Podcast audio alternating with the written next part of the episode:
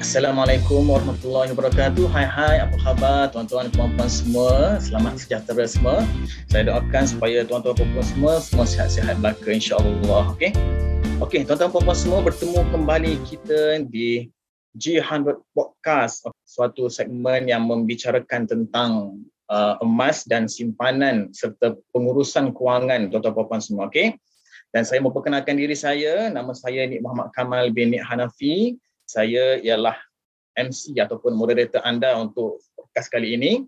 Saya ialah sebagai priority dealer di Public Gold dan pekerjaan saya ialah sebagai seorang trainer uh, dalam syarikat konsultan untuk bimbingan dan latihan motivasi insyaAllah. Tuan-tuan puan semua, barangkali ada yang sedang memandu, ada yang sedang makan ke kan, ha, ada yang sedang buat kerja rumah ke dan sebagainya. Ha, apa kata tuan-puan semua, kita sama-sama ya sambil-sambil buat aktiviti tu kita isikan uh, kita punya masa kita ini juga dengan sama-sama mendengar ilmu yang akan disampaikan oleh uh, analis jemputan kita pada kali ini okey? Dan tuan-tuan semua tajuk kita pada kali ini sangat special uh, dan sebenarnya macam agak sukar juga dan bukan calang-calang orang yang boleh uh, bincangkan tajuk ini yang boleh sembangkan tajuk ini eh iaitu Tajuknya ialah waktu yang sesuai untuk gadai atau jual emas. Tetapi semua bersama dengan saya pada kali ini ialah uh, dua panelis yang hebat-hebatnya. Jadi saya perkenalkan panelis kita yang pertama. Uh, saya jemput beliau ialah Assalamualaikum Puan Hafizah. Waalaikumsalam. Ya Cik Cik ni Kamal. Okay, Alhamdulillah. Okay, first of all, saya nak ucapkan tanya kepada uh, tim uh, podcast. Terima kasih kerana menjemput saya untuk menjadi salah seorang panel untuk hari ini. So bagi yang belum kenal Fiza, nama diberi Nur Hafizah binti Abdullah. Fiza berasal daripada Kuala Selangor dan sekarang menetap di Kelang lah. Sekarang ni Fiza punya kerjaya adalah sebagai seorang si rumah yang berkerjaya. Baru dua tahun berhenti kerja dan sebelum berhenti kerja Fiza adalah seorang uh, manager Arahnu. Uh, so Fiza rasa topik ni memang kena sikit lah dengan Fiza punya uh, background kerja sebelum ni. Dan bagi uh, yang mendengar sesi Fiza kali ini uh, nak kena kenal dengan Fiza bolehlah pergi ke uh, publicgoldofficial.com slash Nurhafiza Abdullah okay? dan untuk uh, social media Fiza aktif berkongsi ilmu di IG, Facebook, TikTok. Spelling nama Nurhafiza Abdullah lah. Uh, hujung tu Abdullah tu ada dua hash double hash. Dan untuk yang nak tahu sangat uh, nak kena kenal lebih mendalam boleh terus kontak juga Fiza. Uh, nombor telefon Fiza adalah 013 03447139. Sebenarnya bila Cik Fizah bagi tahu sebagai manager Arhanu tu, oh saya rasa itu satu apa pengalaman yang sangat best lah untuk mungkin kita dengar Puan Fizah kita share pada kali ini eh. Tuan-tuan puan para pendengar sekalian, kita terus pergi kepada panelis kita yang kedua. Uh, saya persilakan Puan Rokiah Tamjiz. Assalamualaikum Puan Rokiah. Waalaikumsalam warahmatullahi wabarakatuh. Okey, terima kasih Tuan Nick. Eh. Jadi ya. terima kasih juga kepada G100 Podcast yang menjemput saya untuk sesi kali ini. Jadi bagi yang nak mengenali saya, saya nama diberi Rokiah binti Tamjiz. Saya berasal daripada Batu Pahat Johor dan kini menetap di Kelang Selangor. Okay. Jadi uh, kejaya saya ialah seorang pesara. Eh. Saya seorang pesara berkejaya. Terdahulu saya merupakan seorang penjawat awam di salah sebuah jabatan di bawah Kementerian Keuangan. Jadi saya telah bertugas selama 25 tahun. Eh. Jadi saya baru bersara pada bulan Jun yang lepaslah 2022. Okey, bagi yang uh, apa nama saya merupakan seorang priority dealer dan bagi yang nak mengenali diri saya boleh mencari saya di FB, uh, di TikTok dan juga di Instagram dengan nama Rokiah Tamjiz dan bagi yang nak apa nama melihat perkongsian saya boleh pergi ke website saya di www.dinar.com/rokyah dan bagi yang nak menghubungi saya terus boleh hubungi saya di 019 236 2201 Okey, terima kasih Puan Rokiah. Menarik sekali bila saya mendengar biodata Puan Rokiah tadi itu bila disebutnya 20 tahun ya pengalaman di Kementerian Kewangan sebagai penjawat awam. Wow, tuan-tuan puan sekalian, memang tak salah uh, tim Jihad Podcast memilih mereka berdua pada kali ini, tuan-tuan puan eh. Ha, untuk sembang, untuk kita sembang santai tentang tajuk waktu yang sesuai untuk gadai atau jual emas. Tuan-tuan puan semua, okey. Jadi kita pergi kepada panelis kita yang pertama tadi, Puan Fiza eh. Puan Fiza, tadi Puan Fiza pun ada bagi tahu Puan uh, sebagai manager Rahnu kan. Ha, jadi uh, saya rasa para pendengar kita ada nak tahu kebiasaannya apakah tujuan rakyat Malaysia ni pergi ke Rahnu. Ha, apa sebenarnya Rahnu ni? Ha, silakan Puan. Okey, terima kasih untuk soalan Cik Nik tadi. Menarik soalan tu. Okey, uh, biasanya customer akan ke Arahnu adalah kerana satu sebab saja iaitu untuk dapatkan cash segera. Okey, zaman dulu orang rasa malu tau nak masuk pajak gadai ni. Tapi sekarang, uh, kalau dululah, uh, kalau dulu ia menunjukkan orang tu yang sedang terdesak dengan sempit duit, uh, orang tu akan pergi Arahnu. So, siapa orang yang zaman mindset dulu, dia akan fikir kalau pergi arah nu adalah sesuatu yang mengaitkan. Tapi sekarang zaman dah berubah. Siapa yang pergi arah nu, uh, ia bukanlah perkara yang aib. Mostly memang ramai sangat orang yang pergi ke Rahanu. Sebab apa? Okey, itu menunjukkan seseorang itu adalah seorang penyimpan emas. Dia ada duit tapi duitnya tu disimpan dalam bentuk emas sama ada emas perhiasan ataupun emas pelaburan. Emas pelaburan macam kita tahulah teknik seperti gold bar, shilling, dinar kan.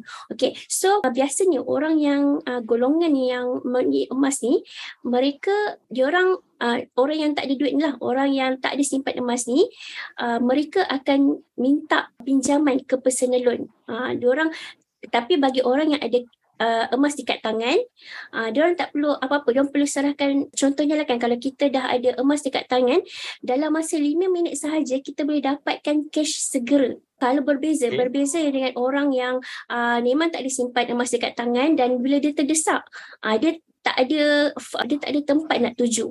Uh, so orang yang tersebut biasanya dia orang akan terpaksa pergi bank dan cagarkan nama mereka sendiri. Okey, yang kita nampak sekarang ni lah. Bagi sesiapa yang tak simpan emas, dia perlu buat personal loan. Kena tunggu kelulusan daripada pihak bank. Uh, sebaliknya, orang untuk orang yang simpan emas ni, dia pajak saja emas ni untuk dapatkan tunai segera. Asalkan emas tu dicagar, ia tulen dan tidak bermasalah, dia akan dibagi uh, on the spot uh, cash in hand dalam masa 10 hingga 15 minit sahaja dan dia boleh dapatkan cash di tangan. Uh, Fiza ada seorang salah seorang uh, testimoni penyimpan emas yang pernah bergadai dahulu. Dia adalah seorang uh, macam cakap dia, dia ada seorang bos. Bos di tempat kerja lah dia ada ambil tender kerajaan. Biasa macam kita tahulah tender kerajaan ni payment dia lambat. Uh, tapi disebabkan dia perlu membayar gaji pekerja, dia hanya bawa emas. Saya ingat lagi dia bawa emas, uh, barang kemas, gold bar, uh, emas-emas yang cincin yang rosak, yang patah tu semua dia bawa pergi arah Hanu. Dan dalam masa 50 minit macam tu, Fiza boleh bagi pinjaman kat dia sehingga RM50,000 dalam masa 10 minit sahaja. Uh, so dengan duit tinggal RM50,000 tu lah dia dapat bayar uh, gaji pekerja dia dan uh, itu adalah pengalaman yang sangat best lah bagi siapa uh, yang menyimpan emas. So kita tak kisah uh, walaupun background kita kita orang uh, si rumah ke walaupun kita ni uh, bos di tempat kerja ataupun kita ni sesiapa saja boleh simpan emas. Uh, so pada sesiapa saja boleh simpan emas maksudnya siapa yang ada emas pasti dia ada duit. Okay, so kiranya selamat. Selamat bagi pihak Arahan ni sebab kita boleh cagarkan emas kita. Kita tak perlu cagarkan nama kita di bank sebab apa? Kalau kita cagarkan nama kita di bank, uh, kemungkinan besar possibility kita uh, kita punya nama akan di blacklistkan jika tidak dapat dibayar. Itu ada pengalaman-pengalaman siapa yang buat personal loan lah. so siapa yang buat personal loan uh, mereka terpaksa cagarkan nama dan akhirnya kalau tak dapat bayar nama mereka akan di blacklist dan akan jadi bankrupt so orang uh, yang Fiza nampak mostly yang datang ke Arhan hanya satu tujuan saja untuk dapatkan cash segera okay Okay, menarik. Okay, Puan, Puan Fiza sangat menarik apa yang Puan Fiza share tadi tu. Maksudnya itu, uh, sebab saya pun boleh faham dia, kita dah dapat beza antara personal loan dengan uh, gadai emas di arah Hanu kan. Betul. So gadai emas di arah Hanu ni akan dapat lebih lebih cepat dia punya cash itu. Okay. Jadi Fiza mungkin pada pendengar kita ni dah ada mula yang tertarik tau. oh, macam best dia boleh dapat duit segera ni kan. Uh, jadi apa pun Puan Fiza mungkin Puan Fiza boleh kongsi sedikit. So proses dan prosedur nak gadai emas di arah Hanu ni. Macam mana tu cara dia? Mungkin untuk panduan pada para pendengar kita. Silakan. Okay. Baik, okay, kalau uh, proses untuk gadai emas ni tak susahlah. Kita ada perlu dua benda sahaja iaitu pengenalan diri. Tak kisah kalau kita rakyat Malaysia kita perlukan IC lah. Uh, so bagi orang yang foreigner perlukan pasport. Kalau kita ada pengenalan diri dan kita ada emas, dua benda ni saja kita perlu bawa. Okay, so uh, untuk yang nak bergadai perlu pergi ke Arahnu dan serahkan sahaja emas dan IC kepada kepada staf Arahnu. So ya. dekat sana staf akan uji tahu. Okay, kalau nak tahu eh uh, hadirin yang datang ke sesi hari kita pada hari ini, dekat Arahnu kita hanya ada empat kategori emas yang boleh digadai iaitu emas uh, 18 karat, 20 karat, 21, 24 eh, 22 dan 24. Sorry, ada. Lima, lima jenis karat yang boleh digadai. Bawah daripada 18 karat, uh, emas tu memang tak laku lah untuk kita gadai. Okay, dan hmm. bila bila kita dah ada mutu emas tu, okay, lagi satu emas pelaburan yang seperti gold bar ni ataupun uh, Dina perlu ada sertifikat. Ha, dia tak macam barang kemas. Barang kemas kalau kita tak ada resit pun kita boleh je gadai uh, waktu tu juga. Tapi kalau untuk emas pelaburan yang kategori 999 ni perlu ada sertifikat yang kita kena sertakan. Okey, bila sampai sana, emas tu kita akan diuji menggunakan mesin densimeter. Ha, so janganlah terkejut pula. Nanti bila dia uh, staff Arahnu ambil emas lepas tu dia letak dalam air, ha, itu bukannya air apa tau, itu hanyalah air biasa sahaja. Ha, itu untuk kita uji dia punya uh, ketulinan emas tersebut. Uh, so bila kita dah uji guna mesin desimeter dan kalau tak lepas uh, ujian tu mereka akan gunakan ujian asid. Uh, itu biasanya untuk barang kemas lah. Okay, kalau barang kemas, uh, kalau tak boleh trace mesin tu uh, dia punya karat, kita akan gunakan asid. Dan ada juga sesetengah arahnu akan menggunakan teknik x-ray. Uh, dia x-ray emas tu sebab nak tahu apa tahu? Emas tu palsu ke tak palsu? Uh, sebab bukannya senang-senang arahnu ni kita nak uh, macam bagi duit pada uh, customer. So kita kena uji dulu betul-betul arah uh, emas tu betul-betul tulis ataupun tidak. Dan uh, bila dah uh, semua dah okey, barang semua dah okey, biasanya Arahno akan bagi pinjaman antara 60 hingga 80% daripada nilai pinjaman. Okey, so Fiza ada buat pengiraan sikit tadilah sikit eh. Contohnya kan kalau kita ada bawa gold bar yang 1 gram tu, satu gram yang uh, berat dia mhm. satu gram berkutu dengan 99. Kalau tadi Fiza tengok dekat kalkulator Arahnu, kita boleh dapat pinjaman sehingga RM280. Uh, so pinjaman biasanya selama enam bulan sahajalah. Uh, so kalau lebih kurang enam bulan tu dia punya upah simpan untuk enam bulan lebih kurang dalam RM26. RM26 uh, 80 sen macam tu. Uh, so ham, uh, dalam masa 6 bulan upah simpan untuk 1 gram tu hanya RM26 sahaja. Murah tak? Uh, so kalau kita ada emas insya-Allah kita memang sangat-sangat selamat sebab kita, sebab apa? Sebab 1 gram tu pun kita boleh gadaikan terus untuk dapatkan cash segera. Okay. So lepas hmm. uh, tempoh untuk 6 bulan, after 6 bulan tu kita kena tebus balik lah. Uh, so kalau nak tebus tu kita kena bawa surat yang asal dan pengenalan diri, IC ataupun pasport untuk tebus emas kita.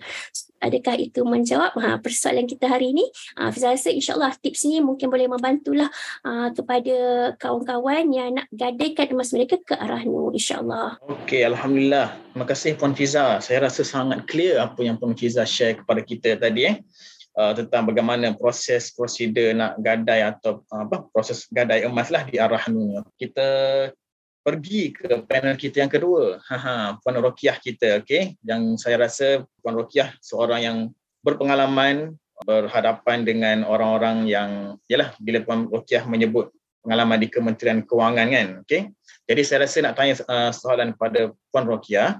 Okey, Puan Rokiah, bilakah waktu yang sesuai uh, untuk seseorang tu nak gadai ataupun jual emas dia? Uh, silakan Puan Rokiah. Jadi ya. emas ini dia sangat sangat istimewa lah.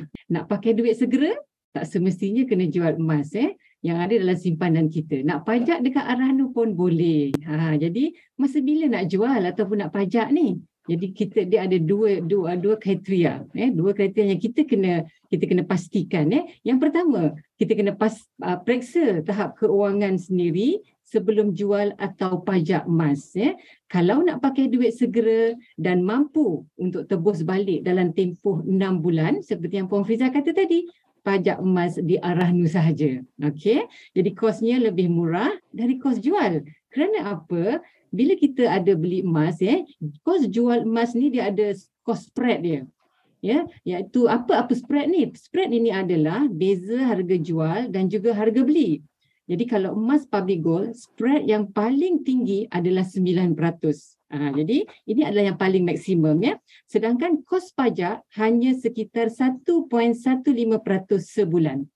Ha, jadi kalau kita kira untuk 6 bulan, ya 1.15% uh, sebulan. Jadi kalau 6 hingga 9 bulan, uh, 6 bulan adalah 6.9%. Ha, ini adalah kos simpanan uh, apa nama di Arahnu. Jadi kalau untuk 12 bulan, dia adalah 13.8%. Ha, jadi kalau pajak, kita akan jimat 2.1%. Macam mana dapatkan 2.1%? Apabila kita tolak 9% tadi, spread emas tadi, kita tolak dengan 6.9% adalah kos upah untuk tempoh 6 bulan, kita akan dapat 2.1% jimat apabila kita membuat gadaian. Ha, itu adalah uh, bagaimana rahsia dia lah ya untuk menggadai. Jadi kalau kita dapat tebus emas itu balik dalam tempoh uh, lebih daripada 6 bulan tapi kena kurang daripada 12 bulan pun masih lagi berbaloi. Ha macam itu. Walaupun kos pajak untuk 12 bulan 13.8% ya itu lebih uh, mahal berbanding dengan spread yang saya katakan tadi 9%. Tapi kalau kita gadai, pastinya kita akan cari duit juga untuk tebus balik emas itu. Ha, akhirnya emas yang yang kita gadai tadi akan kembali menjadi milik kita sepenuhnya. Itu lebih baik berbanding dengan kita jual emas tapi tidak berganti balik. Ha, okey. Itu yang pertama. Yang kedua, kita kena ikut keselesaan sendirilah. Sebelum arah nukat emas, pastikan terlebih dahulu adakah kita mampu tebus balik dalam tempoh 12 bulan. Okey. Jadi kalau memang langsung kita tak mampu uh, untuk tebus balik, baik kita jual sahajalah emas itu. Okey, tapi kalau sebaliknya pajak adalah lebih baik, ya. Emas itu akan kekal menjadi milik kita. Uh, pinjaman di Arahnu ini adalah pinjaman yang ideal untuk jangka masa pendek, ya. Uh, kerana uh, kita berhutang dengan Arahnu ini adalah lebih selamat dan lebih sehat sebab tidak ada sebarang risiko kita terjerat dengan masalah hutang. Ha, itu adalah istimewanya. Sebab itu bila kita ada emas sebenarnya kita ada duit. Kalau kita ada duit belum tentu kita ada emas. Ha, sebab emas ini dia mudah untuk dicairkan. Ha, cara satu daripadanya ialah dengan kita menggadaikannya. Jadi dengan cara menggadaikan ini sebenarnya kita boleh katakan selamat tinggal personal loan. Eh? Selamat tinggal personal loan. Kerana pinjaman daripada Arahnu ini dia lebih selamat. Eh? Lebih selamat kerana kita tidak ada sebarang risiko untuk terjerat dengan masalah hutang. Ha, jadi baik Puan Rokiah. Wow, saya rasa sangat teruja mendengar apa ulasan daripada Puan Rokiah tu. Okey, uh, khususnya apabila disebut uh, ada emas, sudah tentu ada duit. Tapi ada duit belum tentu ada emas. Okey, para pendengar sekalian. Uh, Okey dan juga tadi Puan Rokiah menyebut tentang selamat tinggal personal loan tu kan. itu sangat hebat sebenarnya. Okey. Okey, jadi Puan Rukiah bila Puan Rukiah menyebut tentang uh, apa proses ataupun waktu sesuai agadai tadi uh, sebab tadi Puan Rukiah pun ada menyebut kita maknanya kena bersedialah untuk menebus balik uh, gadai emas uh, dan ada orang yang ialah dia buat gadai emas ni bertujuan untuk bisnes dan sebagainya kan uh, untuk dapatkan duit segera bagi untuk kelangsungan bisnesnya uh, dan daripada keuntungan bisnes tu dia akan guna untuk uh, tebus balik emas dia kan jadi cuma nak tanya Puan Rukiah ada pengalaman tak? Aha, menggadai ataupun menjual emas ni? Uh, saya sebenarnya ada cerita yang menarik dengan emas. Eh. Uh, saya mula uh. memiliki emas ini adalah pada tahun 2015. Pada tahun 2015 saya membeli emas yang pertama adalah 100 gram. Eh. 100 gram emas pada waktu itu RM15,000 sahaja. Eh, maksudnya apa? RM150 per gram. Ha, ya. Jadi so, oleh kerana saya tidak ada ilmu pada waktu itu, jadi emas saya itu tak bertambah. Uh, emas saya tak bertambah. Sehinggalah saya bertemu dengan Puan Fiza. Puan Fiza adalah merupakan saya punya introducer. Eh, saya punya introducer. Uh, introducer saya yang yang asalnya dia tidak aktif. Jadi apabila saya berjumpa dengan Puan Fiza, barulah saya tahu pasal Arahnu, barulah saya tahu bahawa emas ini uh, istimewanya begitu dan begini. Eh. Okey, jadi pada tahun 2021 eh selepas uh, ketika itu masih dalam tempoh pandemik eh. Jadi suami saya dia ada sebuah kilang eh dia ada kilang biskut eh kilang biskut. Dan pada waktu itu dapat projek yang besar. Nah kita dapat projek yang besar. Sebenarnya kita membuat biskut dengan secara handmade ni handmade.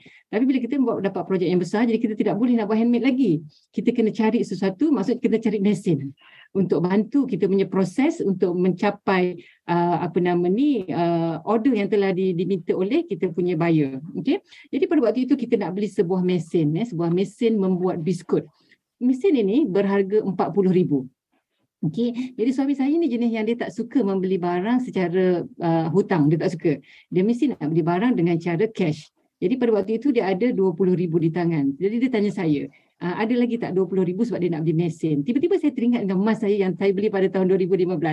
Yang 10, uh, yang 100 gram itu dan uh, okey saya pun cadangkan dia sebab saya dah ada ilmu puan Fizah dah ajar saya manager Aranu dah ajar saya uh, jadi saya kata uh, why not kita kita pajakkan saja emas kita yang ini so saya pun pergi ke Aranu Port Klang masa tu eh Aranu Pelabuhan Kelang kali pertama saya membuat gadaian untuk mencari ilmu pun dia juga eh, untuk mencari pengalaman jadi saya pergi ke Aranu Port Klang pada waktu itu dia memberi gadaian kepada saya sebanyak 85% tinggi tu Eh, kali pertama sepatutnya dia tak akan dapat banyak tu. Sebab tu kita kata eh, uh, prosedur Arahnu ini di satu Arahnu dengan Arahnu yang lain dia tidak sama. Eh, dia berbeza-beza dan dia juga berubah-ubah. Okay. Jadi pada waktu itu saya saya uh, gadaikan emas 100 gram saya, saya dapat RM21,000. Nah, saya nak RM20,000 je. Tapi sampai saya dapat RM21,500. Ah, RM21,500 dan RM20,000 saya bagi kepada suami saya sebab dia nak RM20,000 je.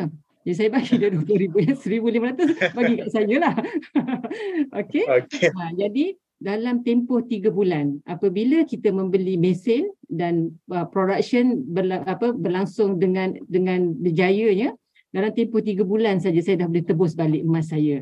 Jadi itulah sangat saya sangat uh, gembira eh sebab dua-dua saya dapat. Mesin ada dan emas pun sampai ke hari ini ada di tangan saya. Dan emas itu emas pada tahun 2015 desain dia berbeza ya. Desain dia berbeza dan tak ada dikeluarkan lagi sekarang jadi emas itu sangat saya sayang sebab dia telah memberi saya berbagai-bagai pengajaran di situ. Ha, itulah pengalaman saya berkenaan dengan Arahnu kat emas saya 100 gram. Saya kembalikan kepada Tuan Nik. Harap dapat menjawab Tuan Nik. Alhamdulillah. Wow, sangat seronok kita mendengar cerita apa pengalaman Puan Rokiah ya para pendengar sekalian. Aha, okay. Macam mana dia apa dengan suaminya ya dalam uh, bisnes menggadaikan emas 100 gramnya dan sebagainya. Okey. Terima kasih Puan Rukiah. Okey, kita kembali kepada panelis kita yang pertama Puan Fizah eh.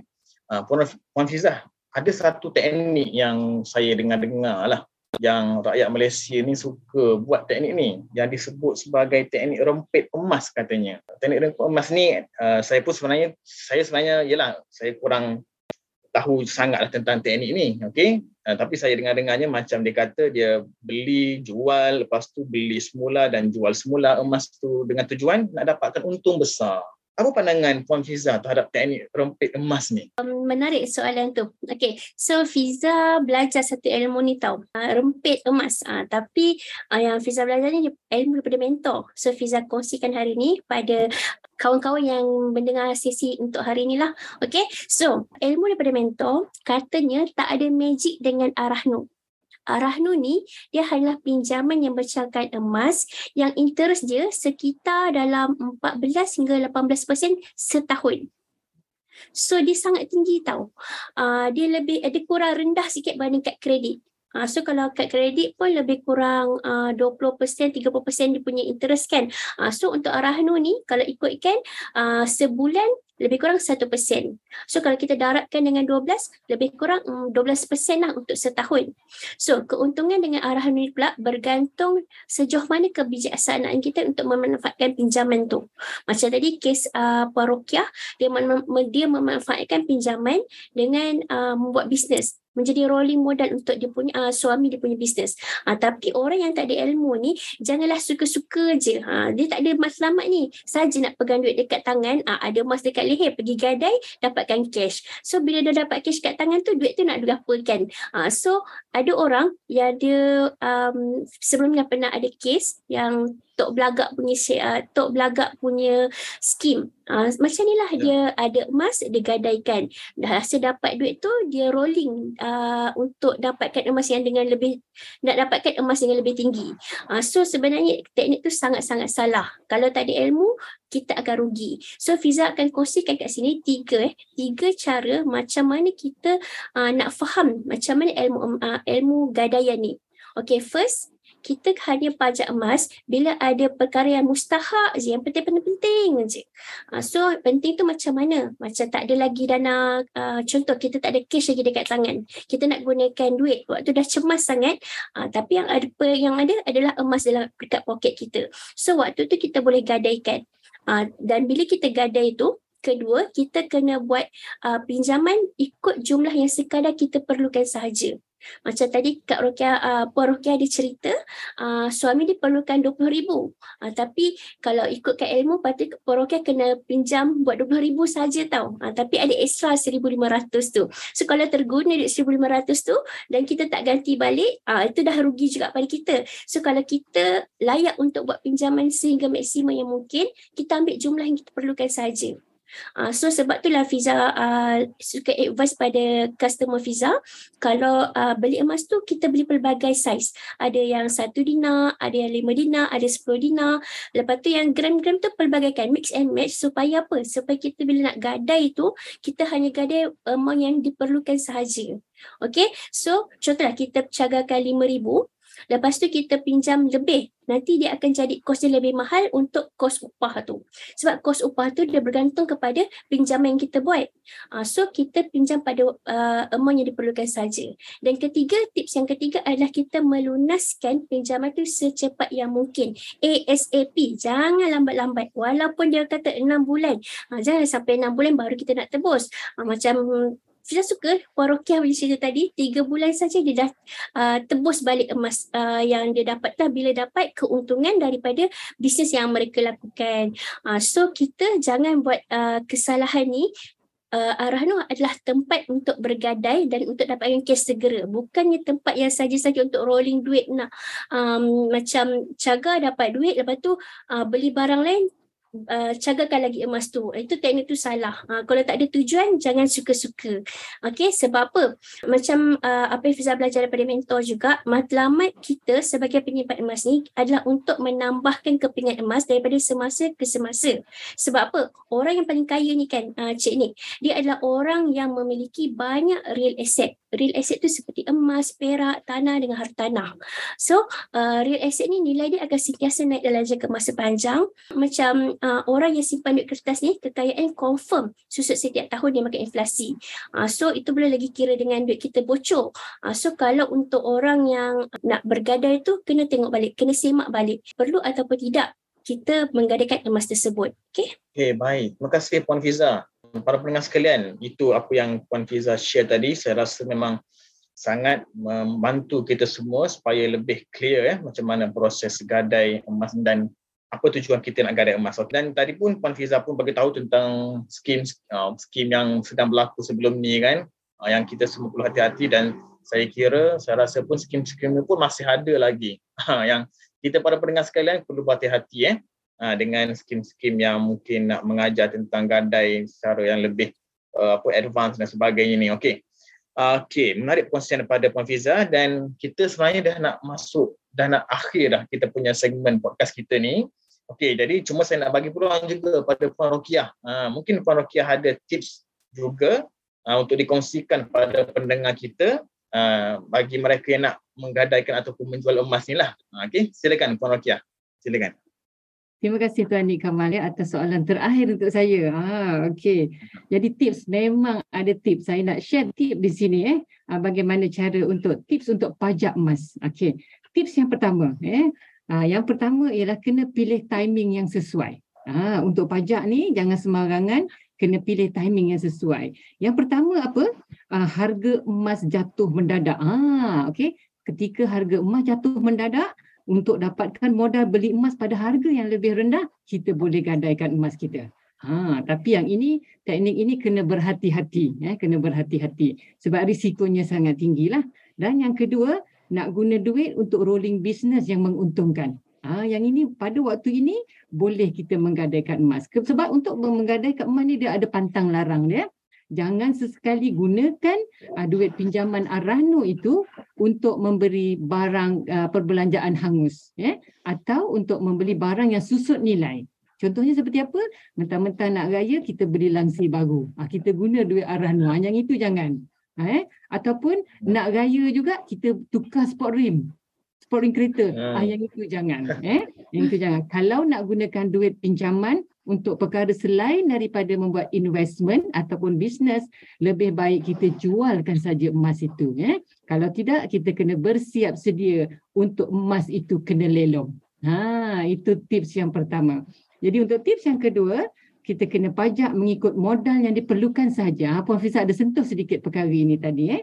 Jadi katakanlah eh kita perlukan duit sebanyak 6500 sahaja kita pajaklah emas yang uh, apa ni nilainya sekitar 10,000 ha, sebab kita hanya dapat pinjaman lebih kurang dalam ada dalam 65% hingga 70% ya. Ha, jadi kita pajakkanlah emas yang nilainya lebih kurang dalam 10,000 sahaja. Jadi tidak perlu pajak emas yang nilainya 20,000. Ha, nanti yang terlebih itu kita akan kerugian di situ. Ha, eh? Sebab nanti pinjaman yang berlebihan yang tidak dapat dimanfaatkan dan uh, akan dikenakan kos upah simpan yang tidak sepatutnya. Eh? Dahlah kita pinjam dan kita gunakan untuk tidak perlu dan kita juga dikenakan kos upah yang tidak sepatutnya. Nah, itu tips yang kedua. Tips yang ketiga, kita kalau ada banyak emas yang kita nak gadaikan, satu emas kita buat satu surat pajak. Ha, jangan digabungkan. Eh? Satu emas, satu surat pajak. Kalau nak mudah tebus, pastikan satu emas, satu surat pajak kerana ia akan memudahkan kita untuk tebus satu persatu nanti. Ha, macam gitu. eh. Kalau ada tiga emas, kita buat dalam satu surat pajak, kita kena tebus semua sekaligus. Tetapi uh, disadvantage-nya di sini, eh, uh, kekurangannya di sini, kita kena tunggu lama sikit lah sebab kita nak memproses tiga permohonan. Uh, macam itu. Uh, itu tips yang ketiga. Tips yang keempat, kita kena buat survey eh. Kita kena buat survey upah simpan yang paling rendah. Ha, sebab kita ada banyak arahnu kita boleh pergi daripada satu arahnu ke arahnu yang lain eh. Sebab setiap arahnu dia menggunakan cas simpan yang berbeza-beza. Ha? dan casnya disemak dari semasa ke semasa. Ha, sebab tu kita kena buat survey. Jadi sebelum memajak emas kita survey dululah arahnu mana yang kenakan cas simpanan yang paling rendah ha, dan margin pinjaman yang paling tinggi. Ha, sebab dia berbeza-beza. Eh. Polisi setiap arah nu adalah berbeza dan berubah-ubah. Ha, itu sebabnya eh, sebab kita kena buat survey untuk upah simpan yang paling rendah. Jadi apa apa tips yang kelima pula? Kita kena asingkan. Tips yang kelima ialah asingkan duit untuk charge pajakan. Apa rahsia ini eh? Ha, kalau nak sam, nak sambung pajakan nanti, ha, jadi kita gunakan saja duit untuk bayar upah dan renew surat pajak. Ha, terutamanya apabila ha, belum dapat untung. Sebab kita buat pinjaman arana tadi untuk katalah untuk perniagaan. Jadi kita belum dapat untung daripada menggunakan pinjaman tadi. Jadi cara untuk membayar membayar kos dalam tempoh enam bulan itu adalah dengan kita mengasingkan duit charge tadi. Ha, kita tak gunakan sepenuhnya jadi kita asingkan jadi ini untuk membayar charge apabila apa nama perniagaan kita belum belum belum berjaya lagi ataupun harga emas belum naik. Kita beli tadi kan apabila kita beli pada harga emas turun dan apabila harga emas belum naik jadi untuk menikmati untung daripada teknik manipulasi arahnu tadi bila harga emas jatuh mendadak jadi kita asingkan sebahagian daripada pinjaman tadi untuk kita bayarkan kos upah uh, arahnu. Ha itu adalah tips yang ke tips yang kelima. Jadi tips saya yang terakhir ya, yang keenam eh. Jadi kita tebus emas secepat yang mungkin. Nah, ini tips yang keenam. Jadi biasanya Arahnu bagi tempoh pinjaman selama enam bulan. Eh. Tapi kalau dah selesai urusan pinjaman kita, tebus je lah cepat-cepat. Eh. Sebab cas biasanya dikira secara bulanan. Ah, itu dia. Eh. Dan uh, dan apabila kita dapat uh, menebus dengan uh, lebih awal jadi kita akan dapat jimat duit kita daripada bayar kos upah simpan yang tidak sepatutnya ha itu dia tuan Nik eh jadi enam tips ya kepada tuan-tuan dan puan-puan yang berada di luar sana yang rasa-rasa uh, apa nama ingin membuat uh, menggadaikan emas yang ada jadi cuba ikut tips uh, enam tips yang saya kongsikan sebentar tadi. Ah itu dia Tuan Nik. Jadi saya kembalikan semula pentas ini kepada Tuan Nik Kamal. Tiba silakan Tuan. Okey, terima kasih Puan Rokiah. Okey, itulah enam tips yang telah dikongsikan oleh Puan Rokiah kepada kita semua para pendengar G100 podcast sekalian. Dan saya kira dengan enam tips yang telah dikongsikan oleh Puan Rokiah tadi itu, uh, maka ataupun perkongsian terakhirlah ha, kepada para pendengar sekalian untuk G100 podcast kita pada kali ini. Okey. Jadi dengan itu saya selaku moderator anda ingin mengucapkan terima kasih banyak-banyak okay, kepada panelis kita yang pertama Puan Fiza. Terima kasih Puan Fiza. Okey. Ya sama. Okey. Okay, yang kedua, panelis kita yang kedua Puan Rokiah. Okey, terima kasih Puan Rokiah. Insya-Allah. Sama-sama. Terima kasih. Okey, alhamdulillah. Okey dan kami mengucapkan terima kasih juga pada uh, tim teknikal J100 Podcast kerana sudi untuk menjemput kami bersiaran untuk memberikan berkongsi ya ilmu dengan para pendengar sekalian.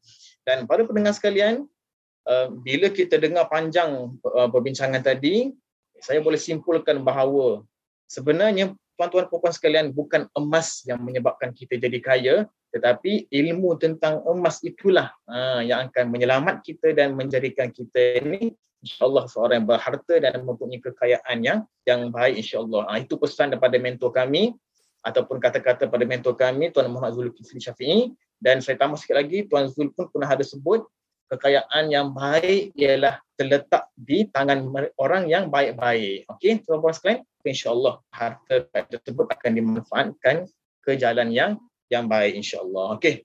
Terima kasih semua. Dan jangan lupa para pendengar sekalian untuk mendengar siaran podcast kita ini di Spotify ya dengan search G100 Podcast. Okay? Uh, di Spotify di G100 Podcast uh, untuk uh, mendengar siaran podcast ini dan juga siaran podcast yang sebelum-sebelum ini tuan-tuan puan sekalian. Okey, terima kasih semua. Jadi kita jumpa lagi uh, untuk siri Jihad Podcast pada siaran akan datang insya-Allah. Jadi kita akhiri dengan Assalamualaikum warahmatullahi wabarakatuh dan salam sejahtera. Bye. Okay, terima kasih. Sama.